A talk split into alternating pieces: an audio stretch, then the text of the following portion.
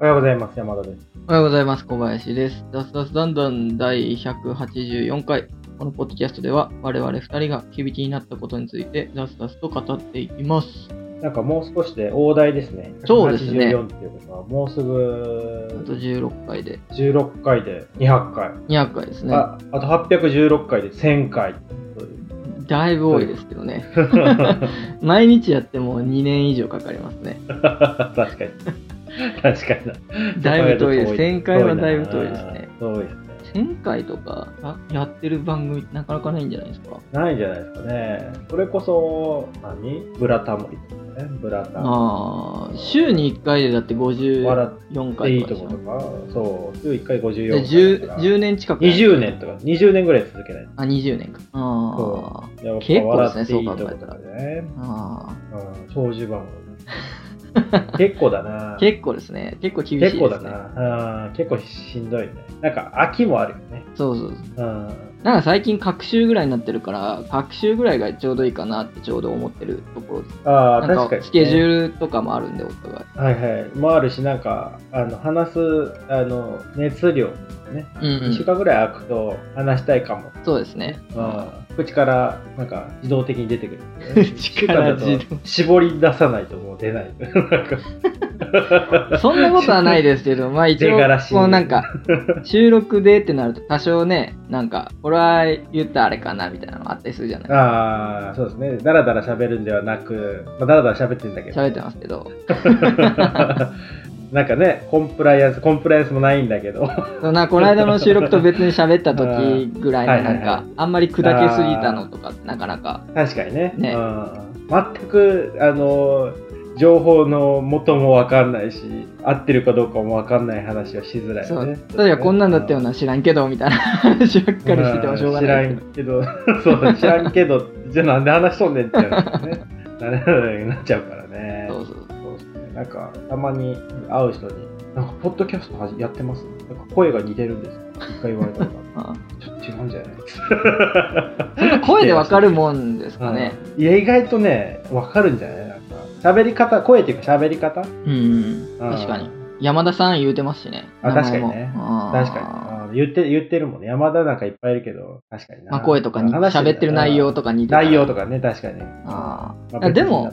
そんなに再生されてないはずですけどね。うん、そう、うん、だから一回なんか検索で引っかかって聞いてみてあこいつってそういうのあるんじゃない？ああ、うん、雑、たまたまね、雑談とかで検索したら出るんですかね？出るんじゃないやっぱり。なんか出なさそう雑雑談談になってるから。ああタグとか入れてないとね確かに。多分出ないんじゃないかな。うん、どうやったら上に出てくるんですかね。分からん、まあ、上に上げたい気持ちはあんまりないないですよねないない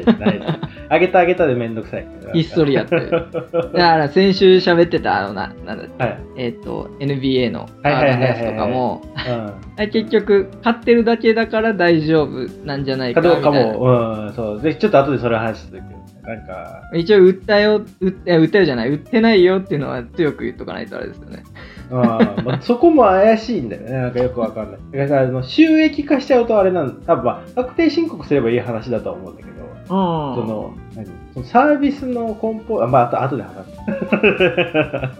あなんかなんかそうですね。難しいんだよね。いろいろやっぱ難しいんだよね。新しいサービスと作ろうとなんか効率面ですね。う, すねうん。うんまあちょっと後で話すとして。はい、オリンピック見てます？なんか先週オリンピックは始まる直前とかってオリンピックは見てないですねないですねないですかないです、ね、俺もなんか俺はいっこだけ見たなスノーボーハーフパイプああ注目してた、うん、平野選手ではなくそう平野選手だけ見てねなんか金取ったとかなんとか金取ってた、うん、なんかショーン・ホワイトってもともとレジェンド的な人がいて俺なんか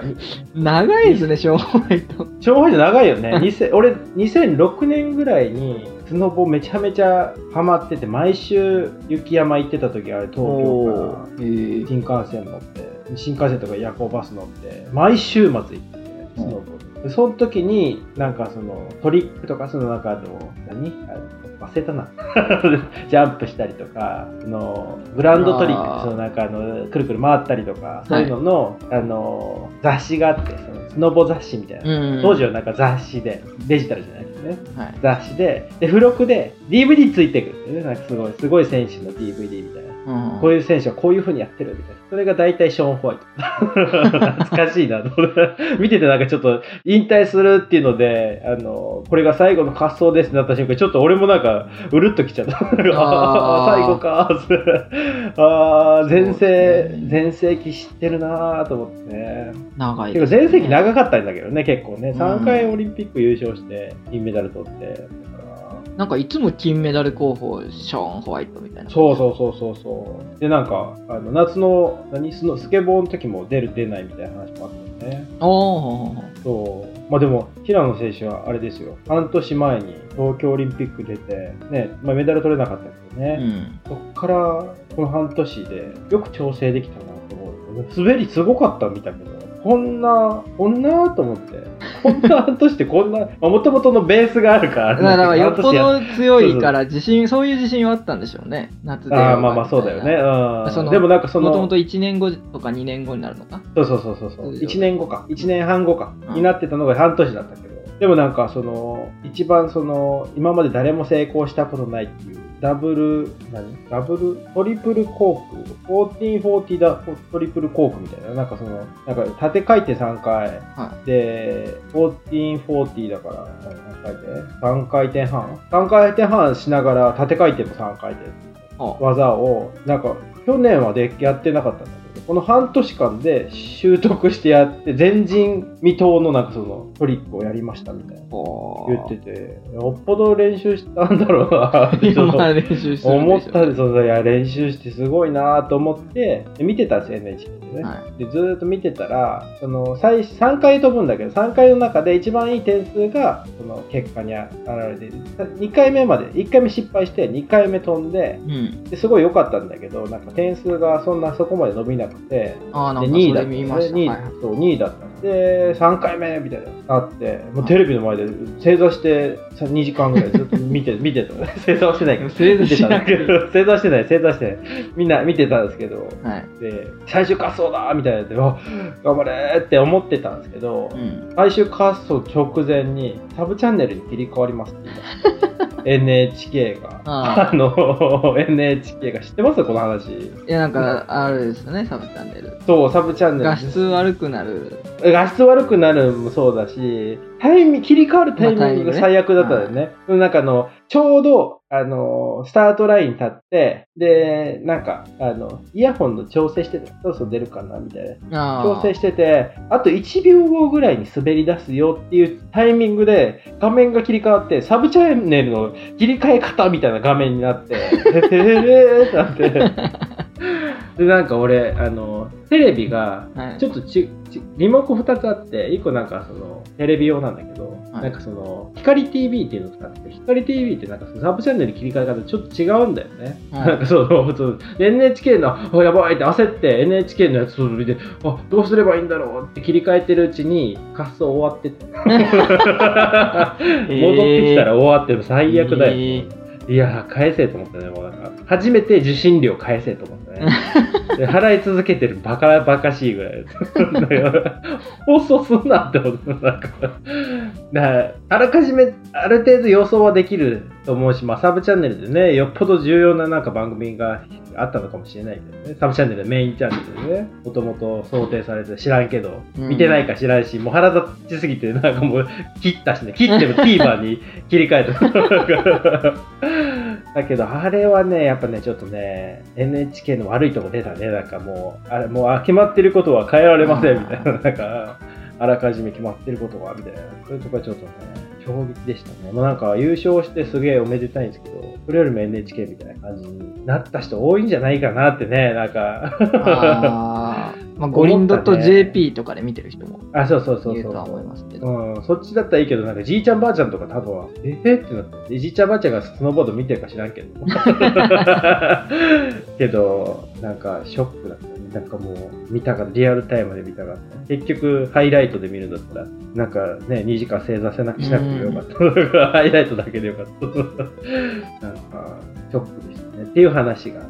って、だからもう俺エヌエイチケー では見ない。もう終わった。あうん、エヌエイチケー も大河しか見ない。もう見ない。残念ですね。残念ですわ。ショックだわ。うん。他はじゃあ見てないってことで、うん、いや見てないですね。あの、うん、ハイライトはなんかそれこそあのネットとかで流れてきてハイライトですごいですみたいな日本世界シーンみたいなオリンピックシーンみたいなやつはたまに見たりするけど、なんかやっぱり採点競技はちょっとあんまやっぱつかんねスノボもそうだったけどやっぱなんかなんか正確性みたいなね、うん、ジャッジの正確性みたいな全部なんか機械判定してるとかだったらまだちょっとあんま使うかな。まああれですよね、あのなんかそのさっきの話だと平野選手のにかいめとかが思ったより伸びないみたいな、うんうん、なんなら素人目から見たらにかいめとさんかいめほぼ一緒で、なんかそのトリック自体も全部一緒だし成功も全部してるし、ただまあ高さとかが違う可能性はあるし、なんか見た目もちょっといいかもしれないけどとはいえっていうね。なんか五輪 .jp だったのかわかんないですけど、うんうん、あの英語の実況がめっちゃど う, どうなってんだみたいなすげえわわ言ってたみたいなのはちょっとネットで見ましたけど、はいはいはい、なんかその観客とかもなんで今のがみたいな人たちばっかりだったね、うん、なんかその別のサイトとかで見てたらなんかまあだからあれをその、うん、じゅってん満点の採点っていうのがやっぱり難しいんでしょうね採点が、うん、それこそフィギュアスケートとかみたいに積めば積むほど上がっていくみたいな、その技の難易度が新しいのが出てきたらプラスで上がっていくみたいな感じにしないと、なんかゼロからじゅってんでってなったらそう大会ごとにやっぱり採点基準変えていかなきゃいけないじゃないですか。そうなんですよね。そういうところも審判的には難しいんでしょうね、うん、難しいね。ここでこいつに何きゅうじゅうきゅうてんとか出したとして次もっとこいつすげえことやれるかもしれないとかなったらその時伸びしろがいってんしかないとかなんか。そうなんですよ。そういう相対的なね エムワン と一緒だよね。こいつ最初にあのやったやつが基準点となって基準点なんできゅうじゅってん、うん、きゅうじゅってんきゅうじゅってんみたいなやつ。そうそうそうそうそうでなんかあのその後そ相対的にあの高くしてなんか松本人志だけやけに点数高いみたいな時とかあったりするじゃないですか。だからそういうのもやっぱやっぱ難しいですよね採点はね。相対、うん評価だから余計にってことですよね。そうなんそうなんですよ。うん、なんか陸上とかだとどんどん記録は伸びていくけど、うん、もう絶対的な指標があったりするから、まあ、そうだね、見てて分かりやすいです、ね。分かりやすいですね。採点競技はね。そうの乗り越えないといけない壁みたいなところが分かりづらかったですよね。うんまあ、それこそなんかこ自分の中で例えば羽生結弦があれ、えー、とトリプルアクセル違うなよんかいてんよんかい転よんかい転アクセルか。はい。おお。するってなよんかいてんだけ日本語だな。トリプルとか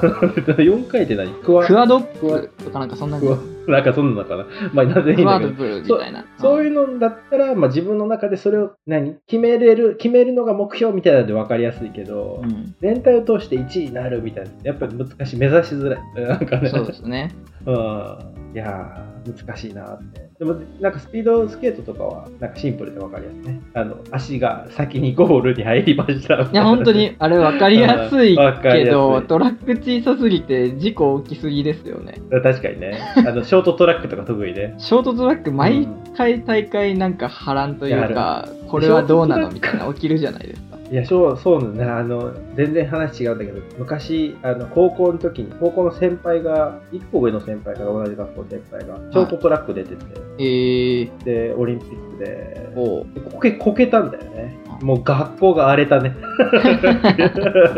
こん絶対今の押しただろうみたいな、まあ、実際押してたんだけど、うん、押されてたんだけどそういうのもあって結構もめにもめてたね。やっぱりあれは難しいな。狭いし事故起きる起きないようにするのが難しいよね逆にね。そうですよね。うん難しいな。オリンピックもちょっと終わった感じですか。いつまでですか？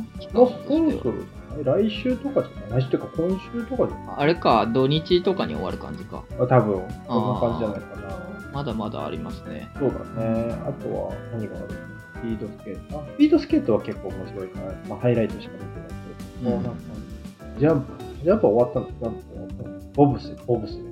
なんかそういえばあの金曜ロードショー、テレビで金曜ロードショーって昔からやってるやつあったじゃないですか、うん、映画、はい、なんか冬のオリンピックになるたびにクールランニングっていう、知ってる？クールランニング。知らないです。クールランニングって俺がちっちゃい頃、もうちっちゃい頃なのかなからやってる映画があって、はい、なんかそのアフリカの選手がボブスレー、まあ、その国の代表選手がいないからってっていうので、うん、ボブスレーを選手になりたいっていうのでアフリカからボブスレー の, あのオリンピック選手になるみたいな話なんですけど、コメディコメディ的なやつなんですけど、うん、なんか昔からオリンピックになるたび金曜ロードショーでそれするんだけど、もうなんか色あせすぎててあの内容がちょっとね、もう色あせすぎてて、若干同じのやり続けた方が、まあ、レジェンド的な映画なのかもしれないけど、うん、ちょっとなんかもう同じような慣習にとらわれすぎるのをそろそろやめた方がいいんじゃないかなってなんかテレビ業界ね、もうちょっと思っちゃって、なんか風物詩みたいな、夏の風物詩みたいじゃないけど冬の風物詩的な感じで毎回流してる。知らない人も多くなってきて、昔はなんかおじ、おじさん世代とかは結構知ってる人も多かったかもしれないけど、はい、多分知らない、誰も知らない、若い人だからテレビみんな見なくて、いや知らないからそれ流してるんかもしれない。今だから今見たら多分そんな面白くない。昔は映像的にコンテンツが少なかったから面白かったんだけど、はい、なんかもう、うん、そうだね、まあ、昔の映画が悪いってわけじゃないんだけど、うん、ちょっとなんかもうそろそろいいかなのが結構流れて、金曜ロード、日曜わかんないけどいやああいうの、いや子供の頃とかは、まあ、うん、楽しみに見てたりもしましたけど。見てたね、確かにね。あれ、まあ、シーエム 入るのはいいんですけど、一番嫌なのがあの シーエム とあの本編の音量差の違いがすげえ嫌なんですよ。でその放送中ぐらいは調整してほしいんですよね確かにね、どっちか調整してほしいよね。どっちかを調整すればいいじゃんって思う一生調整しないでしょあれ。いやしないね。どないなっとんだろうと思ってあれなんか YouTube とかでもそうなんですけど、うん、途中で広告が入るじゃないですか。うるさい、ね、でそう YouTube のその本編の動画のマイク音がちっちゃい場合にめちゃめちゃ シーエム がうるさくなるんですよね。その辺って別にね、その動画の音量とか音量っていうかあの音圧というか、うん、あれを自動で取得してそれのレベルに合わせて流せばいいじゃんっていうんですけど、あ確かに、ね、Google だったらそれぐらいできんじゃないのって思うんですけど、うん、まあお金払わずに使ってる人にはそこまで配慮しないんでしょうね、はいはいはい、なるほどね。逆に逆にやってるかもしれないね、あえてね、あえてうるさくしてる、うん、あえてそのうざくしてやるっていうのがあるのかもしれないね。いやそんなん調整できるやろって思うんですけど、ね、いやできると思うけどね、なんかね、いやあとなんかあの内容が全然違うのやめてほしいね。少なくともなんか何シリアスなシーンの合間にめちゃめちゃ明るいに出してきたらちょっと心がついていかないあ金曜ロードショーとかだったからなんかあれくじぐらいからやるじゃないですか、うん、じゅうじぜん後の シーエム のところでこの後何々が何々でどうなるみたいななんか入らなかったっけやるやる入る入る。いやもうそんなの聞きたくないんじゃって素直に シーエム 流しとけよって思う。いや本当にそういうのあるね、確かに何なんと思って。いやだから見なくなったけどね、もうあの Hulu とか Netflix とかそうですねとかあるし、アベマとかもあるしね、はい、なんかちょっとテレビ局も辛いんだろうね、頑張らないといけないんだろうな、うん、もう エヌエイチケー があんなことやってる、あのあぐらかいてやってる時点でダメだけどな、放送権エヌエイチケー に渡したらダメだよいや本当ですよ、うん、いや本当にお金取ってお金取ってないんだったら俺ね、ただで見てるからまあ諦めずに、うん、あんなダメだよあんな有料放送でやったらダメだよ、うん、まあまあまあざっとしてきてる、はい、今日本題の方に入っていこうかなだんだん怒りのエネルギーが上がってきた、思い出してきた思い出してきたまあまあまあ、はい、今日の本題なんですけど、えー、先週そのなんか エヌビーエー の話してで、はい、でなんかやり始めたもん、なんか最近ネットとかで ウェブスリー っていうのが流行りだして、でなんか ウェブスリー、はい、そう ウェブにてんゼロ ってあったじゃないですか、覚えてます？どのどの世代ですか？あにせんはちねんとか、大学詳しく大学生の前とかにせんはちねん大学生ですね。違うからもっとまあそうだ、にせんはちねんとかじゅうねんとかその辺かな。その辺でや流行ってたんですよ。何かっていうと、ウェブ昔のインターネットってなんかその誰かが、うん、あの情報を上げたりとか、なんか一方向だったんですね。なんか情報発信する人たちがもう一方向で発信したものを受け取る人、メディアとかが発信したものを受け取るっていうのがウェブ昔のウェブだったんですね。うん、例えばなんか、ね、イーシー とかでも売ったら売る人は固定されてて買う人は固定されてるみたいなのが ウェブにてんゼロ になって、それがなんかあの双方向になりましたみたいな話で、それこそクラウドソーシングとかもそうですね。多分買う人がいて働く人がいてお願いする人がいて、でそれ逆にもなれたりとかで、双方向でやり取りが生まれるようになったのが ウェブにてんゼロ。それがだいたいにせんはちねんとかぐらいからなんですね。はい。だから今もほぼほぼ ウェブにてんゼロ で延長線、延長線みたいな感じで、メルカリとかもね、売って買って、うん、スマホにはなったけど、売って買ってみたいなのになってて、で、結局それがなんか最近、あの、どうなんみたいになってるのが、結果なんか大手のプラットフォーマーがめちゃめちゃ儲かってるだけじゃんみたいな話になって、うんはい、それこそ Google とか、うん、さっきの言ってた Google とか Facebook、 広告出してるところとかね、うんはい、あとはメルカリとかもそうだよね。なんかプラットフォーマーが強いよみたいなところになってて、でプラットフォーマーに情報とか商品とか全部一極集中していて、で結果それってなんか潤う人たちって限られてるよねみたいな、うん、だからその格差社会も生まれるしみたいな、資本主義 の, あの 行, く行き着く先みたいな感じになってるっていうのがなんか問題視されて、うん、問題俺はその問題には思ってなかったんだけどなんか問題視されてて、で今その言われてる ウェブスリー、ウェブさんてんゼロ っていうのが何かっていうと、そのなんかその一極集中ではなくてそれを分散させましょうみたいな、うん、リセントリセントラライズしましょうみたいな、うん、分散型社会しましょう、それ言われ始めたのがなんかブロックチェーンがなんか基本的にブロックチェーンってどっかが作ってる、まあ、それこそビットコインとかもそうだけどどっかが発行してるとかじゃなくて、うん、それぞれのなんかそのパソコンノードって言われるパソコンのチェーンがそのチェーンの中にいろいろ書き込まれていくから、どっかが情報を持ってるじゃなくて全部に情報があるような状態になってるよっていう技術で、うん、でそれをすることによって権力の分散ができるんじゃないかって言われているのが ウェブさんてんゼロ で、うん、でまあなんかはぁと思ってはぁと思ってっていうかなんかそのにせんじゅうはちねんぐらいかな、にせんじゅうななねんぐらいかな、ビットコインが流行ったりとか、うん、廃れたりとか、ビットコインというか仮想通貨、はい、暗号通貨が流行ったりとかした時期に、うん、俺も調べてブロックチェーンとか本とかいろいろ読んだりとかで、はい、技術的なところとかもなんかある程度頭にインプットしてはいたんだけど、うん、なんかあんまりピンときてなかったんですね。それがここに来てなんかまた盛り上がってきてるよみたいな状態で、うん、まあそれ理由は何かっていうと、なんかあの昔はなんかそれこそ暗号通貨だけだったんですね。暗号通貨だけで完結してたのが実際のサービスに落とし込まれてなかったで、別に暗号通貨別に使えるとこもないしみたいな状態だったのが、それこそなんかあのエヌエフティー って言われてるなんかアートとかをなんかその今までデジタルアセット、デジタルで作られたアートとかってコピーし放題だったのが、はい、まあコピーしようと思えばできるじゃないですか、うん、あのそれをなんか一個一個に固有のあの識別番号じゃないけどつけ、つけていって、はいうん、でちゃんとそれがあのその人が発行し作ったもんですよみたいなのが分かるようになって、でプレミアがついてみたいなのがどんどん増えてきて、うん、でそれで、はい、あの エヌエフティー アートっていうのがあのブームになったんですよね去年、うん、なんかいろいろあったんですけど、例えばなんかクリプトパンクスっていうなんかリンクをなんか一時期なんかこの画像がすごいツイッターで流れてくるなと思ってなんじゃこれはと思ってたんだけど、うん、今今リンク、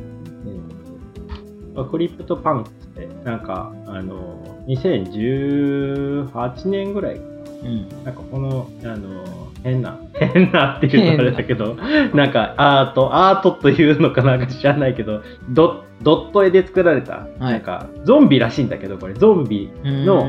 あの絵柄がひゃっこ違うな、いちまんこあの世に出されて、うん、でそれをあの一個一個も一個一個なんかその自動で生成されたらしいんだよね。それを エーアイ かなんかがこれ情報として合ってるかどうかわかんないけどこれはあのサイトを見るとなんかそんな感じのこと書いてて、うん、で一個一個あの別々なんですよね。ちょっとずつ違ってて、うん、でそれがあの エヌエフティー アートとして売り出されて、はい、これ最初なんか全然あの価値つかないんじゃないかなって思われてたんですけど、今もう普通にいっこ最低でもうにせんまんえんぐらいしてるんですよね、このアート自体が、うん、で一番高いやつとかななおくはちおくしてるでなんかバブル的な感じはあるんだけど、うん、でなんかあのそれを売り買いできる場所とかも、うん、あのサービスとして出てきたりとかして、で固有の、あのものだからどこのプラットフォームでも売り買いできるんですね、その売り買いできるところであれば、うん、このアート自体は自分の固有の資産として持ちつつ売ったりもできるよっていうのが、デジタルだと今までコピーすればいいじゃんみたいな話だったのが、コピーもちゃんとできなくなって、うん、でこういう資産として売買したりとかコレクションしたりとかできるようになってますっていうので、これ、これとかがこういう系のやつがいくつかあって、はい、それですごいブームに火がついて、うん、流行りだしたっていうのが去年あったんですね、うん、でなんか俺もなんか耳つけるようになっていろいろ見てたら、鈴木選手ちょっとちらっと話した エヌビーエー のトレーディングカードみたいなのも エヌエフティー 化されて、で一個一個のカード自体がコピーでき、できないし価値がつきますよみたいな、従来のトレーディングカードを今のそのトレーディングカードあじゃあ従来のトレーディングカードをデジタルにして、でそれを、ね、インターネット上で売買できますよみたいなサービスができた、うんね、それちょっとどんなもんじゃいと思って触ってみたらね、めちゃめちゃうまく仕組みができてて、どんどん買っちゃうわけなんかでいろいろそれ調べてったんですよね。なんかで小林君が先週なんかちらっと話してたじゃないですか、なんかこれってなんか、なんかガチャ的な問題とかでやばいんじゃないですか、うん、みたいな話してたじゃないですか、はい、で調べてみたらどうやらやばいらしくて、うん、なんかそのポンプガチャじゃないけど、ポンプガチャまではいかないんだけど、何が出てくるか分かんない。レア、レア度が分かれてるものをパッケージに、パッケージにして、何が入ってるか分かんない状態で、固定の金額で売るみたいなのが、ダメらしいですね。うん、あの、日本の法律としてはダメ。アメリカは OK なんだけど、アメリカは昔からこういうのあったから、はい、OK なんだけど、今はダメ。あるじゅうあってですね。で、なんか、賭博罪に当たる、日本だと賭博罪に当たる可能性が高い。まあ、それなんか、実例として出てないかわかんない、うん。可能性が高い。誰かが、日本のユーザーがアメリカのその、そのトップショット、アメリカじゃない、カナダの会社がトップショットを訴えたら、ひょっとしたらそれで当たる可能性もあるよっていう話なんですよね。うん。うーんでなんか賭博罪もちょっといろいろ見てたら、それこそなんかアメリカとかマカオとかに行って日本人が、ま、ギャンブルするのは OK なんですよね。それはその国でやってるから、うん、でも日本でやってる以上はダメだよね。でまあオンラインサーバー通じてやってるから、まあ、バレるってバレる、うんうん、でそういうのも含めてちょっと複雑だし、今やってなんかねユーザーもダメだよみたいな感じになったら、買った分とかが全部損になりそうだし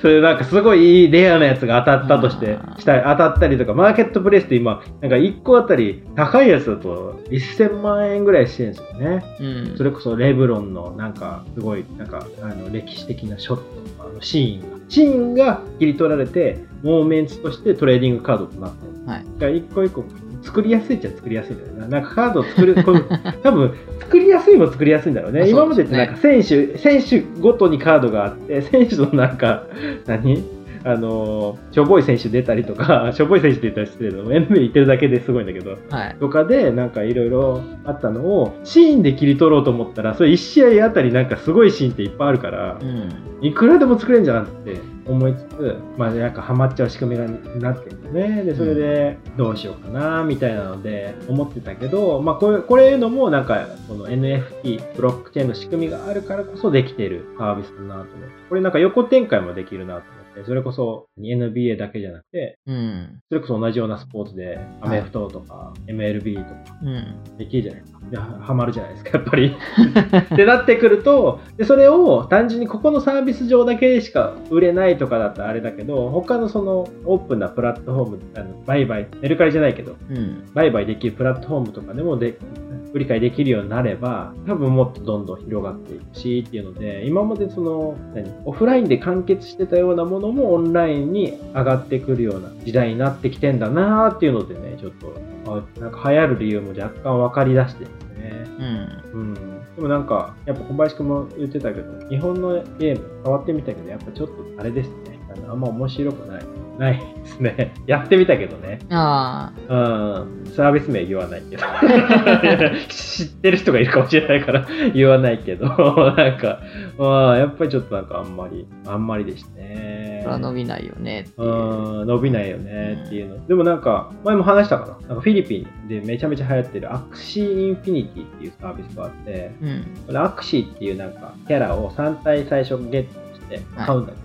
ゲットしてでそれをなんか育てて戦わせてでレア度を上げていて、うん、武器ゲットしたりしてっていうのでマーケットプレイスもあって売ったり買ったりもリアルなお金じゃないリアルなお金じゃない暗号通貨とかでなんか稼げますよっていうので、うん、でなんかな YouTube かなんかで見たんだけど最近はなんかおじいちゃんとかおばあちゃんとか引退したおじいちゃんとかなんかコロナとかで職を失ったおっちゃんとかが一日中やってるらしいんだよねフィリピンとかで。はい、でフィリピンの月収平均月収とかがなんかにひゃくドルとかさんびゃくドルらしいんだけど、うん、めちゃめちゃあの頑張ればそれぐらい普通に稼げるらしいんですね。今なんか初期コストがめちゃめちゃ上がってその最初のアクシー買うのになんか初期コストがめっちゃ上がってるみたいなんですけど、はい、それだけで生活してる人も出てきてるっていうのを見たらありえるなってなんかゲームで稼ぐみたいなのってもともとなんか e スポーツとかで稼いでるけどそれってなんかもう本当にプロ野球選手みたいなもんじゃないですか。プロ野球選手がなるのと同じぐらい難しいことだったじゃないですか今までって、うん、なんかゲームで稼ぐみたいな。はい、今なんかその何職を失ったおっちゃんとかも頑張れば稼げるようになってるってなってきたらまたちょっと若干違うところに行ってるんじゃないかな。まあ、それを言うと e スポーツもだからちょっと変わるかもしれないですね。そのあまあそうですね、うん、普通のプロスポーツみたいな感じであそのさっきのアクシーじゃないですけど、うんうん、選手例えばサッカー FIFA がなんかそういうゲーム作ったとして、うんうんうん、ひとりの少年を買って育てて、うんうんはいはい、でなんかパラメーターとか特殊能力みたいなのをまあいろいろつけてはいはい、はい、それをその何 e スポーツというかデジタル内のクラブチームに、うんそうだね、買ってもらって契約金を得ていやあると思うな。実際にだからデジタルの息子を育てて入団させてみたいなその自分がプレイしてやるとかじゃなくてはいはい、はい、なんかだからそういうあデジタルの子供とかデジタルのそのなるほどねそういうのあるかもしれないね。結構あの海外とか見てたら育ててその選手育選手選手じゃないけどプレイヤーをキャラクターを育てて売ったり買ったりみたいなの、うん、出てきてんだよね、うん、で一番難しいのは日本のその何法律のところで、はい、売ったり買ったりが簡単にできないみたいなところがあったりするね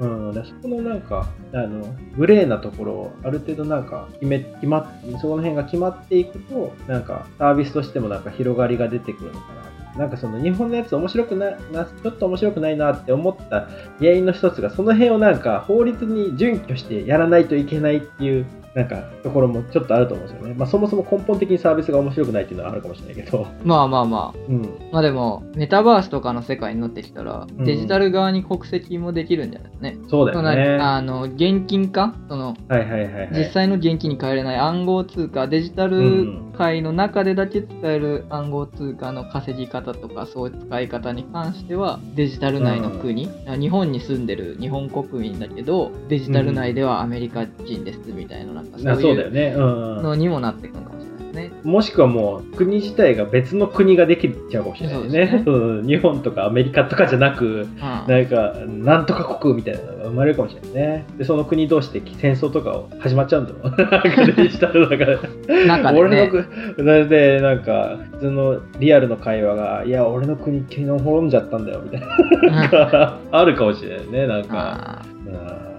面白いそうではそういうのがなんか技術的に可能になってきている感じなんですよね。いろいろ見てたら、うん、なんか昔セカンドそれこそ ウェブにーてんゼロ 全盛期なのにせんはちねんななねんとかかな、うん、あのセカンドライフって聞いたことある？なんかテレビとかでもすげえ流行ってたんだけど、はい、セカンドライフっていうサービスがあって言うたら今のメタバースみたいなもんだったんですね、うん、走りみたいなもんだったんですけど、はい、でその中で通貨リンデンドルっていう通貨があって、うん、で実際そのリンデンドルを普通の通貨に変えたりできたんだっけ な, なんかそういうのもあって今の暗号資通貨じゃないけど、うん、みたいなもんあったんだけど多分ね流行らなかったゲームはねいろいろあるんだけど、まあ通信速度がめちゃめちゃ遅かったっていうのがあったりとか動きがなんか変みたいなね、うん、とかあとはもうそのブロックチェーンとかが使われてない状態だったから簡単にそのなんかデジタルアセットコピーできたりとかして、うん、レア、レア度というか、 なんかその価値をつけるのが結構難しかったっていうのもあったんですよね、うん、当時なんかあのトヨタとか、はい、日産とかか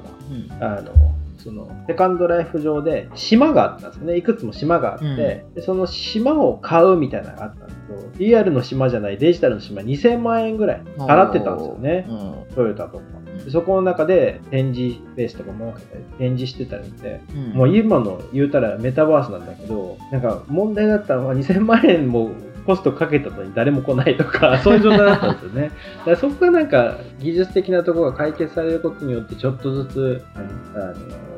集客できるようになってくればまた変わってくるんだろうな、はい、あの中のあれじゃないけどオキュラスじゃない、うん、オキュラスって全然違うけどオキュラスじゃなくなったねあれメタになってねあそうですねメタメタクエストになったねあ名前名前も変わったんですねなんか元々名前フェイスブックのメタメタの傘下に入りましたよねだいぶ前にだいぶ前ね、Facebook 参加になってて、Facebook の時はオキュラスだったんだけど、名前までメタクエストだってね、広告出てきて、メタクエストって、うん、へーなってるというか、まあそういうのも含めてなんか価格も下がってきてるから、みんな使えるようになるとまた盛り上がってくるのかなと思って今ちょっとウォッチしてるところなんですね。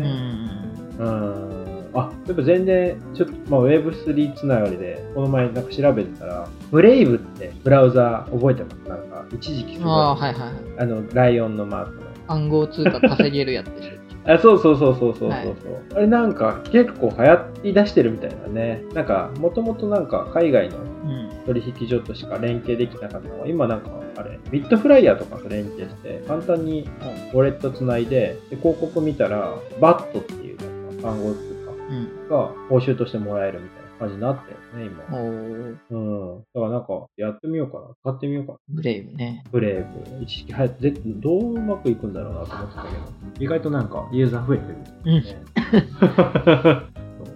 なんか調べてたら結構いろいろいろんなサービスが出てきてるんだけどまあ、うん、なんか別に今までのブロックチェーンとか関係なく別に今までの仕組みでできるじゃんみたいなのも結構あるんだけど新しいなサービスのサービスもやっぱ増えてきてて面白いからちょっともうちょっと触ってみたいなと思ってまあ エヌビーエー トップショットのカードが気になって仕方ないっていう話でした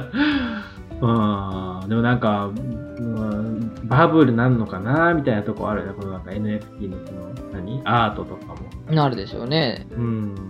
もうちょっと落ち着いてくると値段も下がってくるのかないやまだこれから上がってくるところでしょまだまだもうあるんだろうねサービスによっては上がってくるんだろうねうんなんかうんいやでもなんか安易に買えない値段になってるものが多いからねなんか普通に何さんびゃくまんえんとか何千万円とか手出せないなっていやそうですね難しいうん、うんまあ、でもいろいろなんかあの安い エヌエフティー とか買ってみたらちょっと分かることも結構あこういうことかみたいな実感できてよかったですね海外のなんか何ギャンブルサイトギャンブルサイトじゃないなだからギャンブルはしてませんギャンブルはしてないですけど言っとかない的なねやつもなんか、うん、あ面白いなみたいな結構増えてきてるから日本でもなんかできる仕組みがあったらいいねいやまあね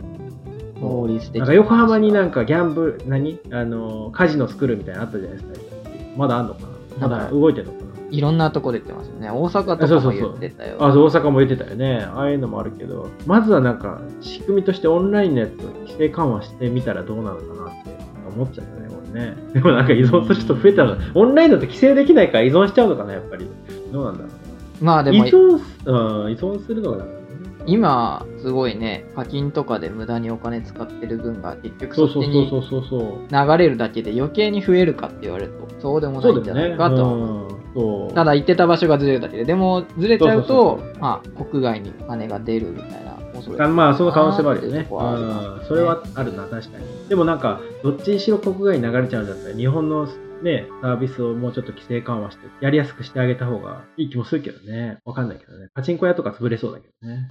潰れてもいいんじゃないですかって思ってますけどね。うん。さんてん方式とかやってるようやったら、まあ、そんなんで言うんだったらじゃあデジタルでもさんてん方式でいいんかみたいなね。ああ、まあな、確かにな。あ、なるじゃないですか。あ、うん、なんか怖い世界であんま踏み入れないように。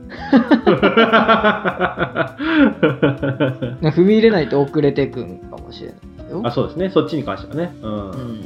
うん、パチンコ業界今踏み入れなくてもいいと思う、ね。今から。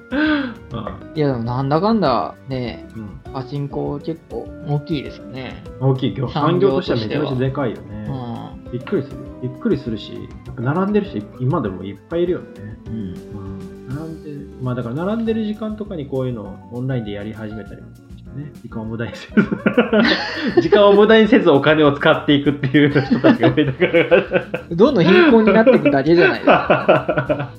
わかんないけど、一攫千金を狙う人たちはまあやっぱり世の中いっぱいいますから、ね、まあでもそれで言うんであればパチンコとかよりかは、うん、あのちゃんとやれば儲かる可能性は高いですね。そうだね、うんうん、いや宝くじとかやるよりよっぽど確率的には高いはずだからね。確率というか、まあ、実力で変えたりもするじゃないですか。結局自分のあのよく知る、ね、趣味の範囲で欲しいやつを買ってみたいな、うん、すればなんかこれまでの背取りでやってたのをデジタルでやるだけなんで、まあできるかなとは思うんですけど、背取りね、背取りの人もそうだね。この前ちょっと話ずれちゃうしの時間伸びちゃって最後はこの前あのトレーディングカード、うん、ポケモンのトレーディングカードみたいなのを買いに行くみたいな話をお会いしたんですけど、はい、行ったんですよ。なんか抽選で当たって購入できる権利みたいなのが抽選で当たって、うん、あ買いに行こうと思って渋谷まで行って、はい、ポケモンショップみたいなところに行って並んでたんですけど、うん、並んでる人たちも全員転売屋な感じですね。なんかそのまあ、山田さんもそう見えてると思います。いや、まあ、可能性あるな。可能性あるな。普通にお父さんになるかもしれないです。いやー完全に転売だなーみたいな人たちがいっぱい並んでたね。うん、あでこれいちまいしか買えないですか、めっちゃ店員に食いついてる人に書いてるのにね、ひとりいちセットだけですよみたいに書いてるのに、はい、じゅうまい買えないですか、じゅうまいみたいなもう一回並んだらいいですかってひとりいっかいやって書いて呼んでみたいなのがすごいすごい食い下がってる人結構いたね。なんかね、あでもデジタルだとそのそのブロックチェーン使うとその転売屋っていうのは減るでしょうね。そうなんですよ。その最初の所有者がなんかここのブラックリストに載ってるやつは価値が低いとか、そうそうそうそうそう、所有者もそうだし、ね、そのなんか売っていく途中でどんどん転売されていく中でそのブラックリストとかできるんだろうね。そのなんか確実にこいつ転売してるだろうみたいな人たちのリストが出来上がってくるんだろうね、はい、ブロックチェーンの中。そういうのはあるかもしれない。でもなんかそういうサイトだのアプリだのが活躍するんでしょうね。ああ、なんかできそうだね。この、この商品は危険ですじゃないです。危険というか、なんか価値が低いですみたいなのを。いやでもそれ簡単にできそうだな。だから公開されてるからね、その台帳自体が誰が買いました、うん、誰売りましたみたいな、はい、公開されて、それ引っ張ってきてなんか名前と照らし合わせたりとかしたらできそうだね。そう。ああ。今なんか今は結構ウォレット、その転売売ったり買ったりするときウォレットと紐付けるんだよ、うん、ウォレットってのオンオンラインデジタルウォレット、はい、その中に仮想通貨入れたり出したりとか。それを紐付けて売ったり買ったりしてるからウォレットいくつか作っちゃうとなんか追い切れなくなったりもするんですね、うん、でその辺もある程度こ固有でできるようになれば追ったりできるかもしれないね。こいつやばいね、うんうん、まあでも履歴見てっていうのは面白いですよね。面白いですね、うん、ありですね。あで所有者が変わってる回数が少ないから価値が高いとか、この人、ね、この人が所有したからみたいな。あ確かに、ね、そういうのもあるでしょ。これこれいっこまえの人めちゃめちゃ有名人の人が持ってたんやでみたいな。あじゃないですか。確かにあるね。あなんか確かに誰かわかんない人が持ってるバスキアより前澤さんとかディカプリオが持ってたバスキアの方が価値が出るみたいな、そういうことだよね。だからあの、まあ、ステマとかにもなるんでしょうね、うん、なんか普通な商品、はいはいはい、結局そのえレアな感じじゃなくてコモンな商品だけど、うん、今回はなんか、うん、あのじゅっこなんか私が買って皆さんにあげたいと思いますみたいな感じでそういう風にやって価値を高める、例えばヒカキンさんじゃないとかじゃないですけど、はいはいはいはい、そういう有名な人、ネット界隈で有名な人がやってみたいな、やりできそうだな、いくらできそう、まあ、全然あると思いますよ、ね、この人からもらったやつなんだじゃないですけど、それが価値になるのはいいことなのか悪いことなのかっていうところですね。あ、まあ、いいか悪いか別として面白いね、それはね。うん。面白い。まあ、全然あり得る話ですね。うん。ちょっとなんか、引き続き、ぼっちしていきたいなと思いつつ、うん、トレーディングカードはもう買わない。えー、いや、もうなんか、すごいお金とか、吸い取られてた感じ。まあまあまあ、ハマっちゃうとね。そうですね、うん。なんか実用的じゃないコレクションだけになっちゃうとどうしても。そう、コレクターじゃだったらいいんだけど、コレクターじゃないから、ね、単純にちょっと難しいな。いや、やめたタイミングがあると、あの時買っとけばみたいになるから、買っといた方がいいかもしれないですよ。なるほどね。いや、あの時限定で発売されたあのシーンのカード買っとけばな、ね、みたいな。今買い戻すといっせんまんえんすんのかとか、なんかそういう。可能性もありますよ。大丈夫です。まあまあ、お後がよろしいということで、はい、この辺でありがとうございました。ありがとうございます。はい、今週も楽しんでいきましょう。